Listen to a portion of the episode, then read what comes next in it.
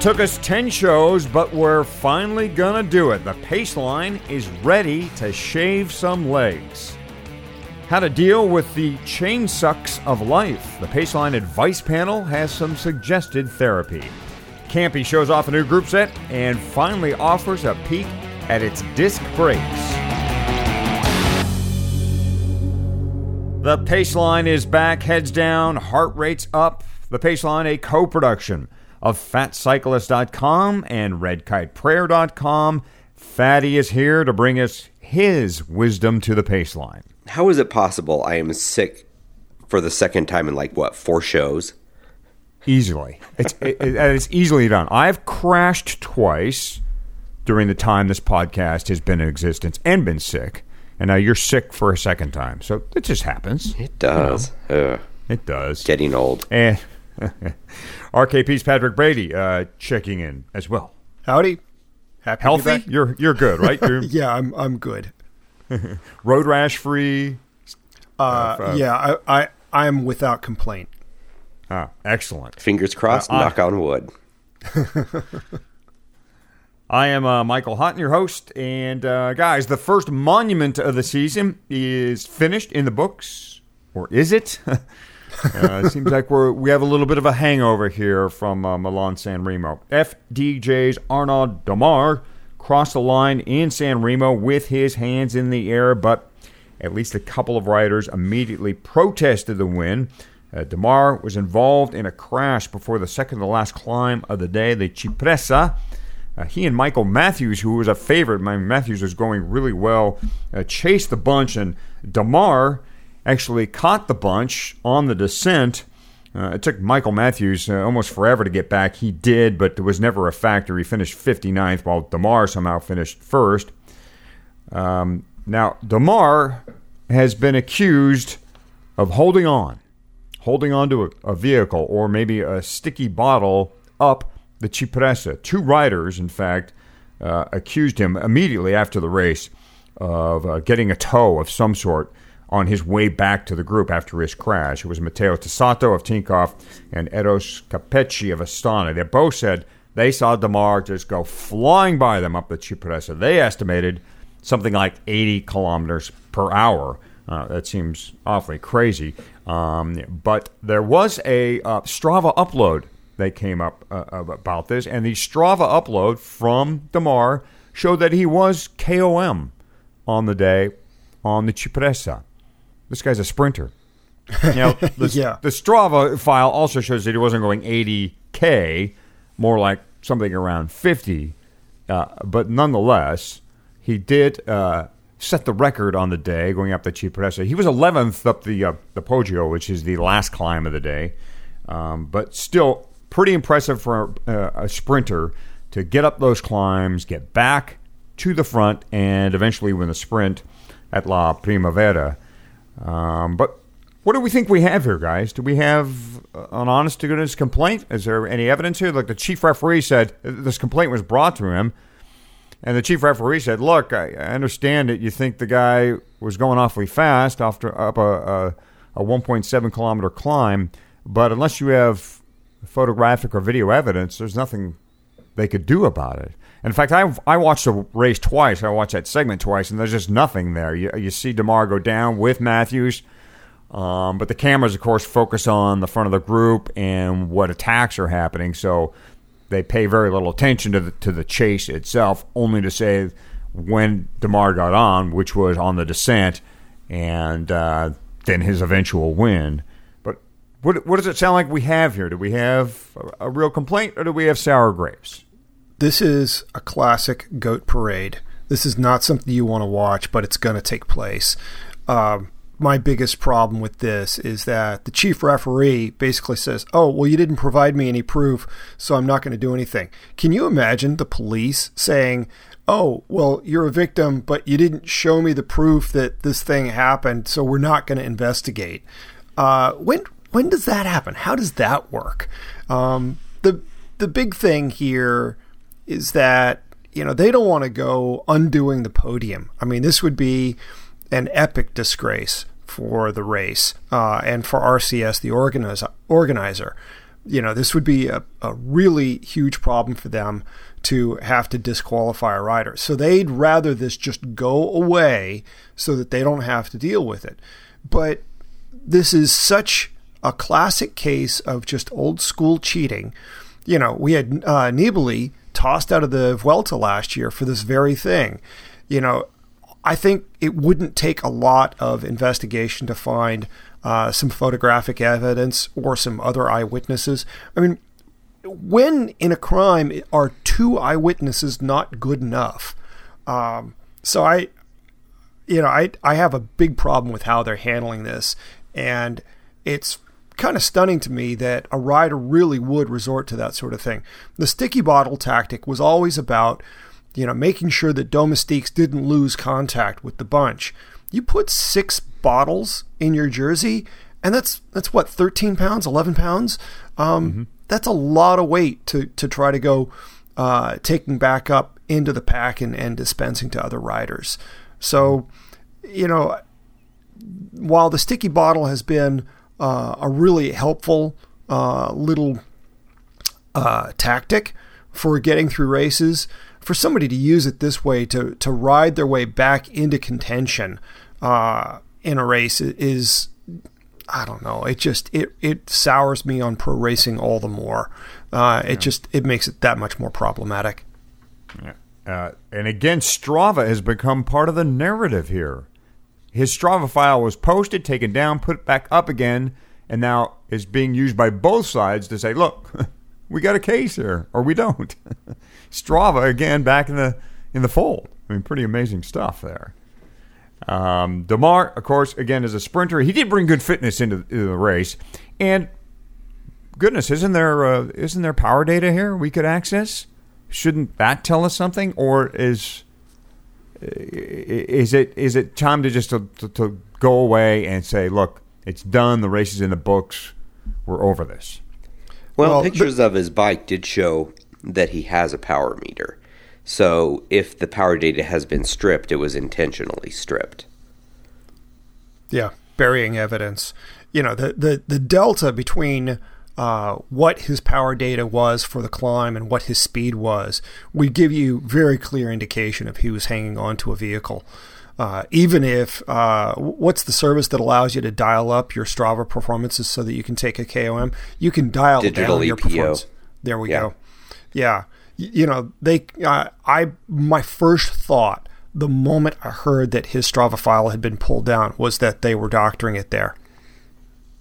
Right. Uh, Démare's team said he did have three teammates with him to, to help him up the Cipressa. Um, and that was, they claim that was the main reason he was able to get back on that and, and his ability to descend the other side, uh, which is where he did eventually catch the bunch. And again, he was up 11th up the, the Poggio and then, of course, first at the line.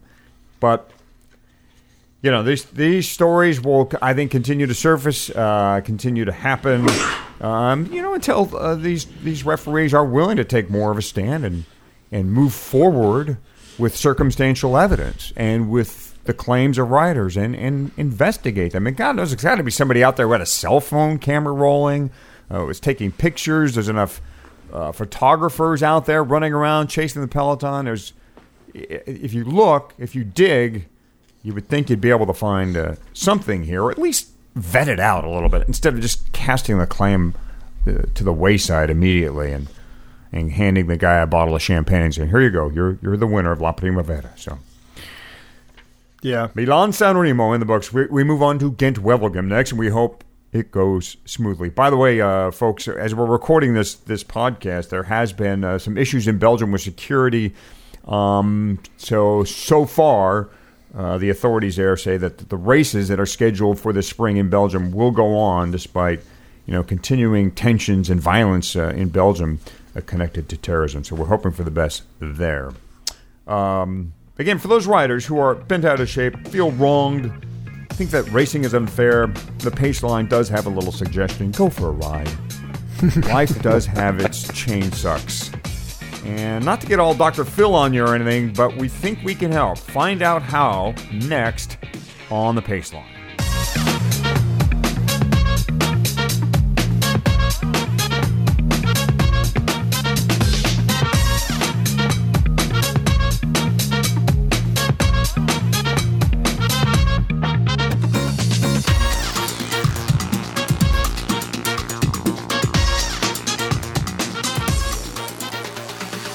The Paceline, the cycling podcast with Fatty, Patrick, and Michael. Hey, we as a group here hope that you are in a good spot. That there's balance and security and love and peace in your life and all those things that keep us going forward. This is sincere. I mean, we really mean this. We we hope the best for all the people who, who do and do not uh, tune into this this show. We also know that once in a while there's a roadblock a barrier that forces a dismount, a rock garden you can't clean, a gap you cannot bridge. How about those metaphors, guys? Pretty good, huh? Oh yeah. Yeah. You should write in- greeting cards, Hottie. Uh, I, I have Cycling I have greeting this. cards. Yes, I have. pro- I have. Uh, I have offered my services to Hallmark. They just don't see it. You're speaking in a nice flowery script right now. Uh, it does. Yeah, I, I do have that side. Look for for those moments when um, life gives you a little chain suck. Uh, we'd like to call on our chief of perspective, Fatty, for uh, introspection and advice. Fatty. Well, I might be asking more for advice than giving it, but I don't think right now that between the three of us there is a steady paycheck, is there? Not a single one. Uh, not as such. Not as such.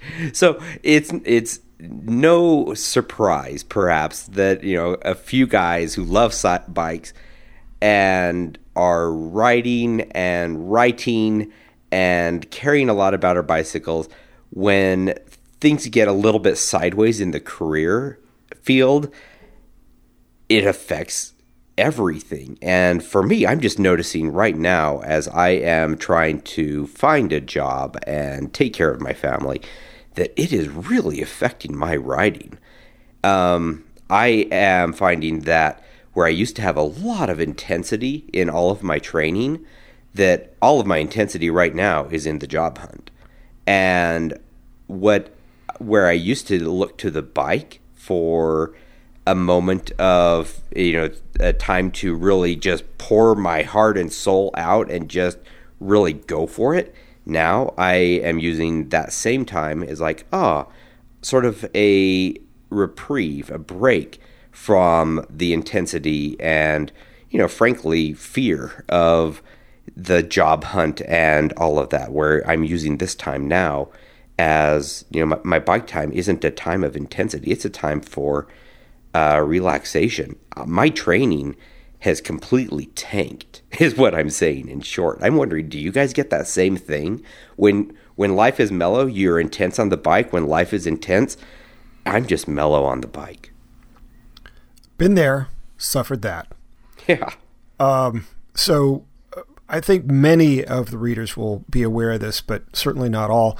Uh, three years ago, uh, my son Matthew was born, and uh, he was taken into the NICU upon birth because he had a leaky doohickey that messed up his chest. Uh, we'll leave it at that. That's kind of technical enough. The upshot is he was in the NICU for six weeks, and Wow. during that time, and for I'm going to say really just about the next full year after that, when I got on the bike, about the last thing in the world I wanted to do was go redline. Yeah. Um, there were there were just months and months where I was happy to ride around at you know 50 or 60 percent of max heart rate and just kind of that was it. Um, and uh, it was you know, aside from being a, a tough time for me, I, what I realized, I began dividing rides between recharge and discharge, and I realized that I was in a phase where all of my riding was about recharge. It was, it was, uh, I, you know, it's still a little bit difficult to define, but you know, you get on the on the bike and you you're looking just for a break from everything else. Yeah. I'm kind of actually really amazed and grateful for the, this fact. Uh, it, it may be something that I haven't really noticed until now. This is this is the first time in a 20 plus long 20 plus year career that I haven't had a job, and I haven't been you know I haven't had the safety net of uh, of a steady paycheck income, and I'm just kind of amazed that the bike can do this for me. It's it, it's amazing the balance that the bike provides whether you need it as an outlet for intensity that is built up or as a way to chill out, um, which I'm sort of discovering right now. Uh, the bike balances you out no matter what you're doing. You know, it's like just you know, once again, I you know I'm loving the bike in an entirely different way, and you know, in a way, I, I'm sort of like sad, and it's like, well, I am not going to have a great race season this year. But on the other hand, I'm like, you know, but I am also not completely losing my mind either because I am uh, recharging, as you as you put it. It's really great. It's really great. Fatty, I know it's early, but have you thought? Have you tried to look for a way to t- still salvage your fitness and your season despite the situation you face? I've been thinking about that a lot actually, and uh, here's here's my plan. Uh, as you know, I'm a big fan of TrainerRoad and using the using the Wahoo KICKR along with TrainerRoad. I'm thinking that I will continue to use that going to a low volume plan just first thing in the morning before I start the the intense period of looking and working and interviewing for you know for a job that I go and take care of a low volume workout 45 minutes long something with a lot of intensity and then uh, the ride where I am recharging do that as a second workout during the day the ride that I do uh, with my wife you know something that we really treasure doing together so two shorter rides one uh, that is very structured and one that is just to kind of recharge my batteries, give me perspective, give me balance, give me a little bit of uh, just fun, you know, easygoing time. So that's kind of my plan for uh, handling things right now and hopefully still delivering me in August when my important races are uh, to a starting line with fitness and hopefully a job and hopefully regained intensity. Yeah. You, you know, uh, August is a long way away. Um, logging any miles at all right now, um, almost especially if they're easy, but just logging any miles right now, you're you're still setting yourself up for success in August. I wouldn't worry too terribly much. That's a long way out. Oh, you're a sweetheart. Uh, for for me, more than the than the riding part is the eating part. Oh, you guys don't know because you're both skinny, but man, those of us who are stress eaters, mercy, it's a problem. mm. Well, I'm not actually skinny, but uh, thank you. Yeah. my my little approach has always been, or always. I mean, my approach and the, the way I've handled this has been well. First of all, when my life is in order but stressful, my training kind of matches that. My training seems to have a program and is intense.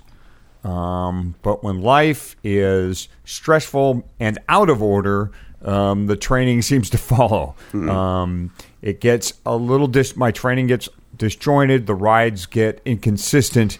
Uh, the fitness starts to falter a little bit um, and the rides don't seem as complete or as worthy. So, yeah, the hard bit when you've got this nomad life almost, you know, where things aren't really they're not structured is to find that structure in training if you can um, because i think that, that helps you know it provides something underneath you to say hey look things are normal even though yeah, impose sort of some. Yeah, impose some structure where so, otherwise it might not exist. It's a good yeah, thought. And I think you, I think you're going down the right path there. I'm going to stay on my trainer road. I'm going to make sure I'm on that thing every day. I'm going to make sure that I've every week I'm laying out a training program because that will provide normalcy and structure and timing and those those rhythms you you kind of you used to get out of work and the rest of your life, which is now in, kind of in chaos. Um, you, so it, it does. It, the, the, hopefully, what will happen is they'll, they'll counteract each other a little bit in the process. Not that I know. Not that I'm Dr. Phil or Dr. Laura. that's my that's my shot at it.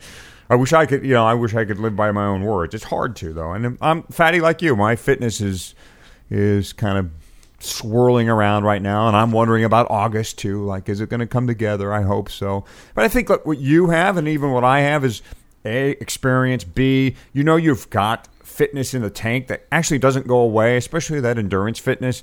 If yeah. you've been at it for as long as you have, it doesn't go away easily. At least the aerobic stuff doesn't. Yeah, the anaerobic work that that stuff falters pretty quickly, but you will have endurance, um, and it does. It won't take you as much to get it back to get it where you want to, and it's just whether or not you can go hard at those times of the year. Yeah, that, that is one thing that is true. You know, you- as long as long as we've been riding, you can get back to ninety percent pretty fast. That's what I've observed. That final ten percent is where all the real work has to uh, has to come into play. Indeed. Excellent perspective, gentlemen. We appreciate that. Little uh, psychology, bike psychology 101 here from the pace line. Uh, now, get out your razor, your nair, your wax, whatever. The pace line goes looking for unwanted leg hair.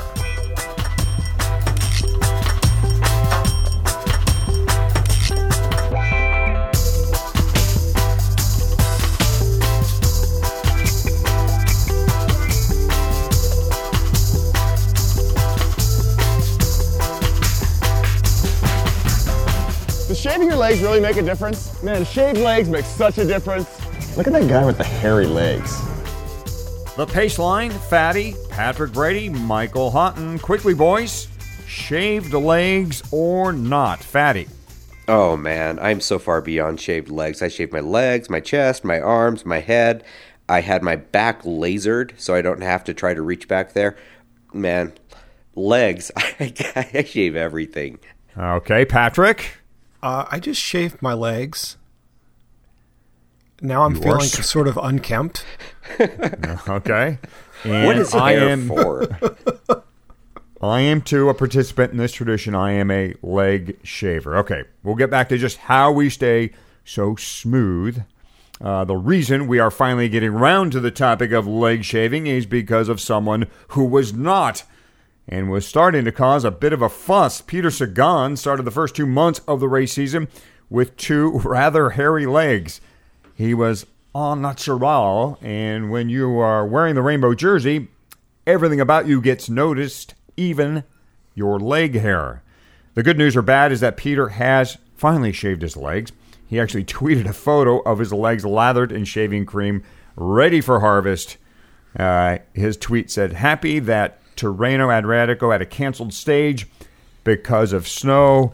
And he said at the time he finally had time to shave his legs, which, according to all reports from uh, the recent race at the Milan San Remo, he was smooth once again. But just prior to his shaving, some of his contemporaries were starting to comment. And I think uh, the strongest words came from Stephen Roche, legend and former world champ himself. He's won, uh, worn the rainbow jersey. Here's what he had to say about Sagan's legs. I don't think it is a good example. He's wearing the world champ jersey, and he owes it to be respectful and to be clean and presentable. Uh, Roche went on to say, okay, you might say, well, there's no law that says you have to shave your legs, but why then have we been doing it for the past 100 years? It is because it does not look good, meaning having hairy legs does not look good. Okay, it is fashion for riders. Maybe it is a feel good thing if they want to show off or have something for beards. I just hope that doesn't last as well. It's the same thing with unshaven legs. I hope it doesn't last, said Stephen Roche. Wow. that is letting the guy have it for just simply not shaving his legs. Whew.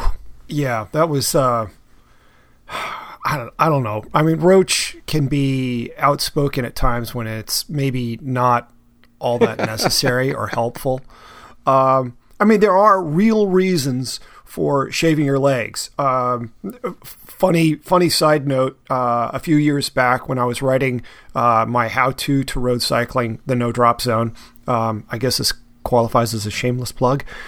Um, my editor at the time, who the publisher thought knew about cycling, uh, stuck in a quote from one of Fatty's posts about leg shaving as rebuttal to my case for why you might shave your legs. Um, it didn't. That little exchange didn't end real well, but um, I, I did have. I carried the day, I guess is what we'll say. There are a couple of good reasons to shave your legs. The first is sweat evaporates more quickly off of uh, bare skin than it does uh, skin carrying hair. Okay, Elden's shaved head will cool more quickly than my head with hair on it. Same goes for legs. The other thing is these guys get get uh, massages routinely during training camp every day, um, after races, uh, you know, frequently in the in the days coming up to races. Do you really want hair on your legs when you're getting them uh, massaged? That's not going to be terribly comfortable. And then the other reason is if you're using an embrocation, getting that embro back off your legs if there is hair on them uh, well, it makes it harder to apply the Embro, and then washing it off just makes it that much more complicated. A hairless leg is a happy leg. Right. I would so, say that you've missed the, the most important reason, and that is when you shave your legs, you show your definition that much better, which is why I shave everything. And the fact is, I, I actually did grow my leg hair out during a winter as essentially self punishment uh, a couple of years ago, a, a year, a couple of years ago, and my wife finally begged me to please start shaving my legs again, just because it did not look like me to have hairy legs. And when I did, I was like, oh yeah, there are still muscles there. And I mean, it's there's a self image thing and a self. Uh, I mean, it's I, I don't even know. There, there's I, I'm going to fully cop to the vanity of it. It looks good to have shaved legs. That part goes without saying. I'm just saying that there are actual reasons beneath that. You know, style is always it's a great start, but I like having good objective reasons beneath that for doing something so that people can't argue with me. I don't so may, Sagan may have done this for, for practical reasons. In other words, he may have left his leg hair on for warmth because this was in the winter. So maybe he was trying to stay warm. nice try. Nice try. More than likely, he was being Peter Sagan, the individual. Well, he I mean, was, he came from mountain biking. You know, I mean, his background isn't, shall we say, quite as as rigorous and and tightly wound as the typical roadies. There also is something, and this doesn't apply to Sagan, but when you are racing, you look at someone's legs and if they are shaved, then that tells you one thing. If they are not shaved, that tells you a lack of something. That says this is probably someone whose line maybe I should not follow. This is someone who may stand up without warning me, who may not signal a pothole. There, yeah. shaving your legs is essentially kind of a clue. It's like, hey, I know what the culture is. I know how you know, I know who we are and I identify with the group. Cycling, at least on the road, is very much a pack kind of thing.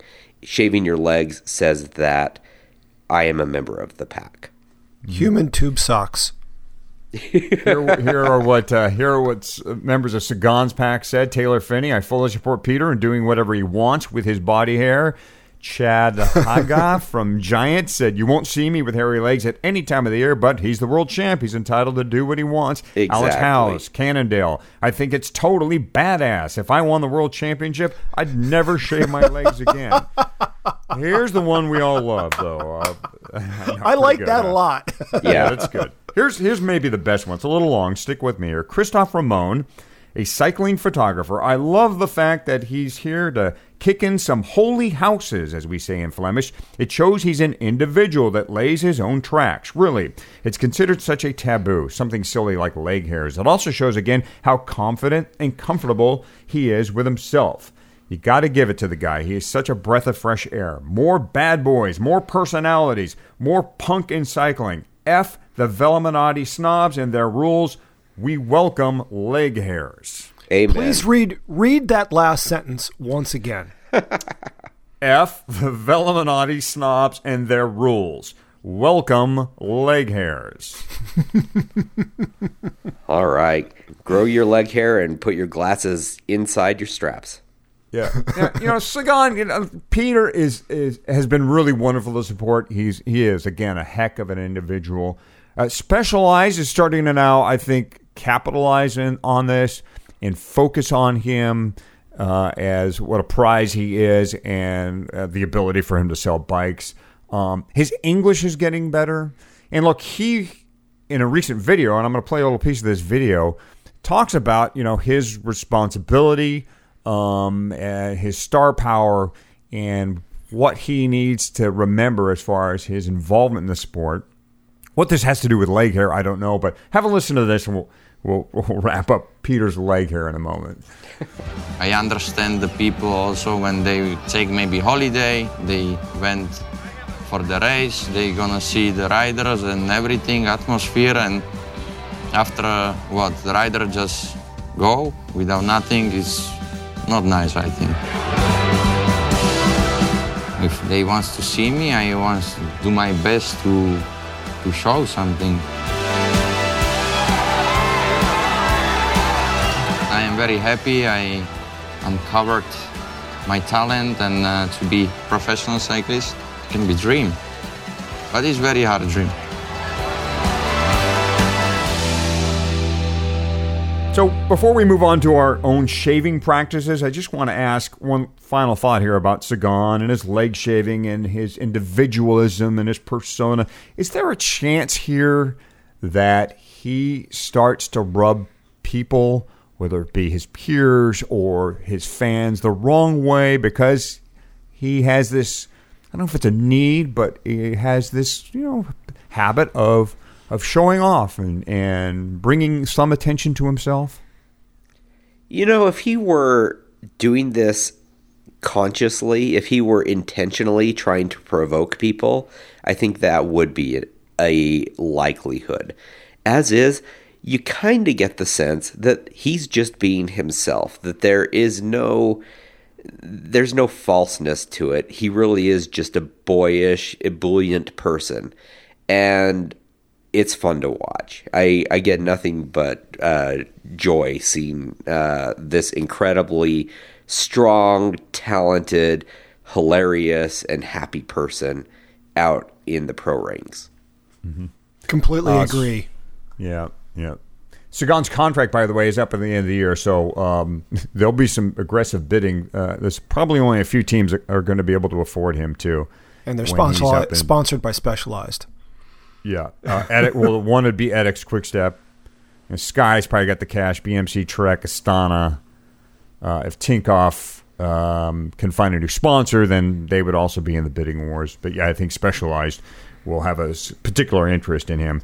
And, by, uh, and one more thing on Sagan, if you want to see a way to handle your bicycle, watch the end of Milan San Remo. There was a crash. Both mm-hmm. he and Cancellara avoided this crash. An amazing display of bike handling to get around that wreck and to stay upright. Yeah, they didn't finish in the top 10, but they will race uh, the rest of the spring because of their ability to handle their bicycles. Now, uh, back to the legs, the reason why we're doing this segment, and hygiene. It's time for a little truth telling here on the pace line. Let's find out how you, Fatty, how you, Patrick, deal with leg hair. Or if you do, is it razor, a hair removal product, wax, tweezers, or you you just simply let the weeds grow? Uh, Fatty, take us into your shower. Razor in the shower. Uh, I use a Mach 5 uh, razor about every three days. Basically, I know when it's time to shave my legs, when I discover that it, it, I am uncomfortable in bed at night when I go to sleep and my legs hairs are starting to poke into my legs. Hmm. that simple. Razor. Yep, razor electric okay. razor for or a, electric shaver for the rest of me. Yeah, okay, Patrick. Uh, it's a razor. I use it in the shower. I've got some sh- sh- uh, shaving cream that I got at Target. I don't know either of the brands. Uh, I do it every Friday so that I have smooth legs for Saturday and Sunday, and I don't have enough time to update during the week. Mm. So you were ritualistic. Uh, I just I really hate feeling the hair, you know, on the longer rides, and so mm-hmm. you know, Saturday and Sunday I want to make sure I'm I'm as smooth as possible for that. I I'm fairly lazy when I can see it. I get rid of it. Um, I'm usually once every ten days. Razor, uh, the wife's shaving cream um, is hmm. applied usually first. Um, and I leave the razor in the shower because I often miss. So on subsequent showers, there's usually a little cleanup work involved. I'm not very accurate. Wait, are you are are you using the same razor you use on your face? No, Oh, okay. not at all. Not a chance. No, I have special pink razors that I use. Yeah, that come out for this. Right. The first time I cleaned up, I did wax though, and I had my wife do it. It was awful. It was a terrible experience. I actually rotate my razor cartridges down, meaning I I shave uh, I I take a cartridge and use it on my face two or three times, and then I demote it to my legs where I use it for another couple of times, and then it goes. That's safe. That's a- there's no chance of any cross pollination or bad bacteria there. No, no, it's it. There's definitely a it, it's a one way path. Awesome. Well, I'm glad we got this topic out of the way. And look, it's the it's the thing that people that don't ride ask us what the most. It's one of the top two things we have. Oh, yeah. How do you go to the bathroom? And why do you shave your legs? Or just do you? Well, if if you've got pants on, but yeah, yeah, when they look down on Yeah, lycra shorts, yep. So we felt obligated, and there it is, the the leg shaving se- segment on the Paceline. Uh, coming up, Campy finally makes it into the garage segment on the pace line.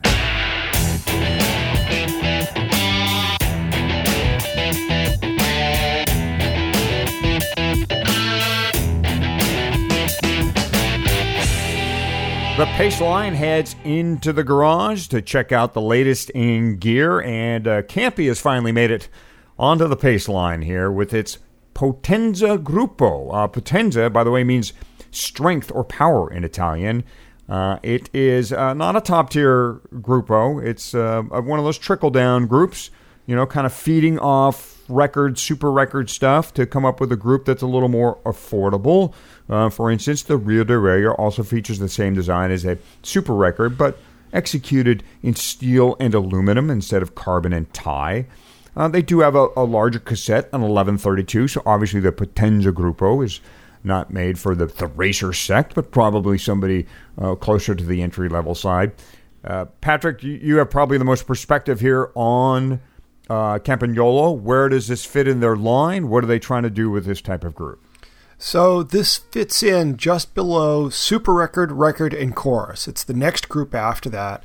Uh, traditionally, this spot was called Athena. You know, we could call this, you know, Athena revised, um, if not Potenza. It's it's a really neat offering. You know, in terms of the market, it's meant to compete with uh, Shimano's Ultegra group and SRAM's Force group.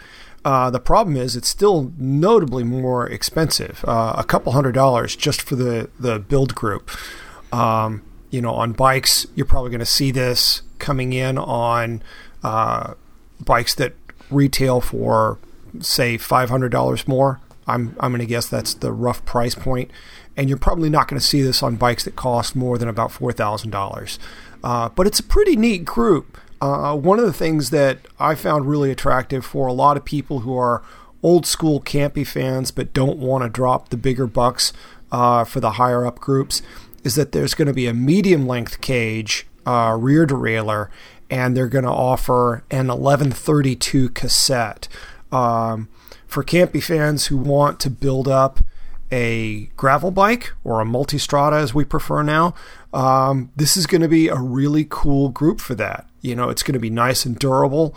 Uh, one of the knocks against some, uh, by some against Campy, has been that the uh, carbon fiber in the front and rear derailleurs has made them uh, a little more uh, fragile and uh, you know apt to get killed in a crash. And with this new design, um, you know, for the rigors of riding road bikes in less than paved situations, uh, I think it could see a lot of a lot of success here. Um, it looks like a really neat design. I'm I'm eager to give it a try. They also have uh, talked up their new Shamals. That's that's one of their wheels that they run. Um, they've optimized that wheel for 25 and 28 millimeter tires. So they've done a little wheel update too. Where where is Campy now in the landscape of things? Um, with SRAM seemingly innovating every other week, and Shimano doing its best to stay on top. Uh, is Campy just surviving on loyalty alone here, or do they have a chance to have a voice in this thing? Well, if there weren't campy loyalists, they may actually be out of business. The slice of people who would be buying their stuff otherwise would be woefully small. And I say that as a big, big campy fan. It's just, you know, this is my my rather tragic read on reality. They their market share has fallen uh, mostly because they've done really poorly in the OE segment. You don't see many bike companies specking Campagnolo components uh, on bikes because the stuff, you know, there's there's this campy tax.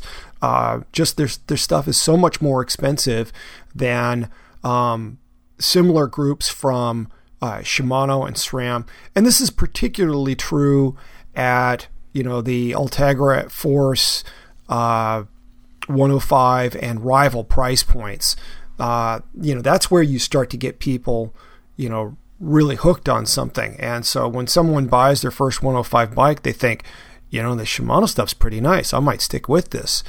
And, you know, the old school riders, you know, who've been around for years and years, uh, who had Nuovo Record back in the 70s or 80s, um, and are still buying it, you know, they're not buying this group. They're buying uh, Chorus and Record and Super Record.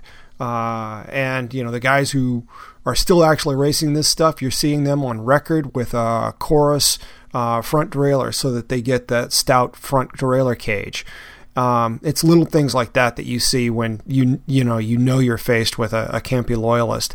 But if you know if Campy is to sur- survive long term, um, they need to figure out something to do uh, so that their pricing becomes more competitive and uh, then you know really beef up their OE sales force so that the bike companies out there are specking their components on their bikes.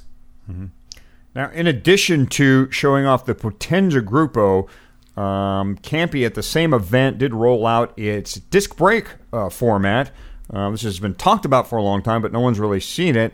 And Campy, I think, felt obligated or almost pressured to, to at least show this to the press because come this spring, they're expecting at least some of their pro teams will be on this equipment. So they did roll it out. They didn't answer any questions about it, but the first look at it kind of offered these details full hydraulic with two piston calipers. Uh, the levers have extended hood peaks, kind of similar to the SRAM's Hydros. Uh, mechanical and electronic shifting were available in the disc brake format. Flat mount and post mount calipers available, both 140 and 160 rotors, and uh, two different hood cover textures um, for the Campagnolo fan. So looks like their their disc brake format should be with us. Some again, this is kind of evidence, and maybe Fatty, you could offer your perspective here of why Campagnolo, for guys like you and me, have not been part of our uh, garages because look, their disc brakes they're they're a bit behind here, right? I mean, we, we, they're not even a choice for us at that point. Well, for me, Is that kind of what's kept you off of off of Campy. Well, generally, it's not something that has kept me off Campy. It's that nothing has lured me on to Campy. I, you, like with any market, the things that are going to be attractive is who gets there first and who does it best. And I would argue that Shimano and SRAM have between the two of them have been getting their first and getting their best, you know, basically hopscotching lately. Campy has been a Me Too player for a while, and them coming out with disc brakes at this point, I'm, unless there is something really remarkable, I'm not interested. I've already got disc brakes on everything I want disc brakes on. I'm not going to switch mm-hmm. just because it happens to have this different logo on it. All right. Um, Speaking of disc brakes, uh, Shimano says um, even though the disc brakes are totally available to the Pro Tour teams now and they can run them in any race, they're seeing little evidence that the teams are going towards them and, and using the product. They say that only one of their 13 World Tour teams will be riding uh, disc brakes this April in the classics, where we kind of figured that they would show up. So kind of a surprise there that the teams are still a little hesitant to jump onto the, the disc brake scene. Uh, on to Zipp now, continuing uh, with the garage segment here. Patrick, you've got news about a Zipp recall that uh, fans of this wheel set ought to be aware of. Yeah, so they've got a recall on the front hubs, uh, variations of their 88 front hub uh, that were used on Firecrest generation wheels. Basically, the the review uh, the recall encompasses wheels shipped between 2010 and 2015. Uh, and so basically, if you've got a set of Zipp Firecrest wheels, whether it's 202, 303, 404, or 808, uh, go see your shop with your front wheel. There's a very high likelihood that your front hub will need to be replaced. There's a flange problem. Uh, the flange can crack. Fortunately, there have been no reports of injuries whatsoever. Uh, I attribute some of this due to SRAM's really just extraordinary service in this area. When they do a recall, they do a really thorough job of it, and uh, their communication's pretty stellar, and they really take care of people. So, uh, you know, I hate seeing this, but if somebody's going to conduct a recall, I'd sort of rather it be SRAM than somebody else. They do a good mm-hmm. job. Okay. Uh, on to a uh, new type of racing that's going on. Well, it's not new. I mean, track racing has been around for years. It's a new league, actually. The World Cycling League has debuted. This is uh, track racing in a league format. There are six franchise teams. They did their first event here in Carson, not far from me, in fact, over the weekend. The Pennsylvania Lightning won the first event at the Velosport Center. Uh, the Mexico Heat came in second. The California Wave in third. This concept is kind of similar to Europe's popular six day races, intended to be as much as a show as a sporting event. Um, for the World Cycling League, they incorporate music and they encourage the crowd to scream and yell, and they have announcers going. Um, so it's track, it's a track cycling league, and they're really trying to, you know, kind of pump up this sector of the sport. Here's a little sample of uh, of the action from uh, Saturday, from over the weekend. One lap to go for the first points scoring elimination. The next rider to come out will score two points for his team. Let's see who's it going to be. The California Wave. They did this yesterday with Kowalczyk and Mueller. They've already done it once this evening as well, doubling up. But this time, I think one of their guys is going out of there. Number 15, Andreas Mueller. Andreas Mueller, the chairman of the boards is out of there. So it's not going to. Yeah, so it was the first event, and by the looks of the video, there were a lot of empty seats down there in, in Carson at the indoor uh, velodrome. Not surprising. I mean, they're just getting started here. Uh, but track racing, uh, Fatty, is this uh, would it be something you think you could see yourself uh, going to, paying for to see, or watching on TV, or streaming it all? Where does kind of track racing fit in you know the, the time that you have to, to follow racing? I actually have really fond memories of watching track racing. Um, back when I lived in Washington, uh, I would bring take my youngest son to the Marymoor Velodrome in, on Friday nights when there were a number of different races, and the, it was an outdoor velodrome. And we would sit on the lawn, which was at the top of the velodrome, and just watch down. And you paid a couple of bucks, and you could. Uh, you know, you could actually, you know, give the announcer a twenty or something like that, and use that as a preem, and it was so much fun. And it, it was actually my son's introduction to cycle racing, and watching these guys, you know, complete amateurs, pour their hearts out and just, you know, really attack. It was a lot of fun. Um, would I watch it on TV? I don't know. It, it, it, would be such a different experience, but watching it live, wow, there, uh, um, you know, I, I, I've never tried track racing myself, but after watching these, watching it in person, I really wanted to, and it's just action packed fun racing. So yeah, absolutely. I if it were close to me, you couldn't keep me away. I'd be there watching every week. Yeah, I th- I know that there was some talk of bringing um, track racing to Vegas and having betting and you know a lot of enthusiasm around that. That apparently is not going to happen. But Patrick, in, in this country, uh, what has been the void with, with track racing? Why don't the, the crowds show up? Why is there not more enthusiasm? What do you think of this this idea of kind of bringing a circuit around? Well, I, I mean, I think it's really terrific. I'm glad they're doing this. Uh, it, it faces an unfortunately uphill battle for recognition, but I think uh, I think the biggest problem that track racing faces in terms of you know recognition and acceptance is, is just the, the the dearth of facilities. You know, um, you've got you've got a velodrome, yeah, in the Seattle area. You've got one in the LA area. You've got one, uh, actually two in LA. Um, you've got one in San Diego. You've got one in the South Bay of the Bay Area. You, you know, I mean, that's kind of it, if I recall, for the West Coast. Um, you know, you don't have a single one in New England. You know, they're they're just they're not super plentiful. The reason one of the teams is from uh, Pennsylvania is because of Lehigh. You know, it's it's not that uh, you know it's a particularly better place for it. It just there happens to be a track there. You know, Yeah. but track watching track racing in person is 10 times better than seeing it on TV and watching track racing on TV is usually a good deal better than watching a grand tour on TV. Yeah, because you can see the whole race. My my issue with track racing and with the, the way this league is is set up is um, first of all, I, I too I, I'm glad they're doing this. I hope they can bring some of the high profile athletes into it. I think it helps they're doing it during an Olympic year. That's got to help too. The the one issue I might have is that the event is is uh, you know a multi-stage event. In other words, they have three sessions to determine an eventual winner. And I think in in this country, people want to see a game. They want to go to an event or watch an event and see an outcome. And if they go and don't get an outcome, it's it can be empty. Now, if you go to the third session, you, you're going to see the winner. But if you go to the first session, you kind of don't know what happens unless you follow the rest of the uh, rest of the meet.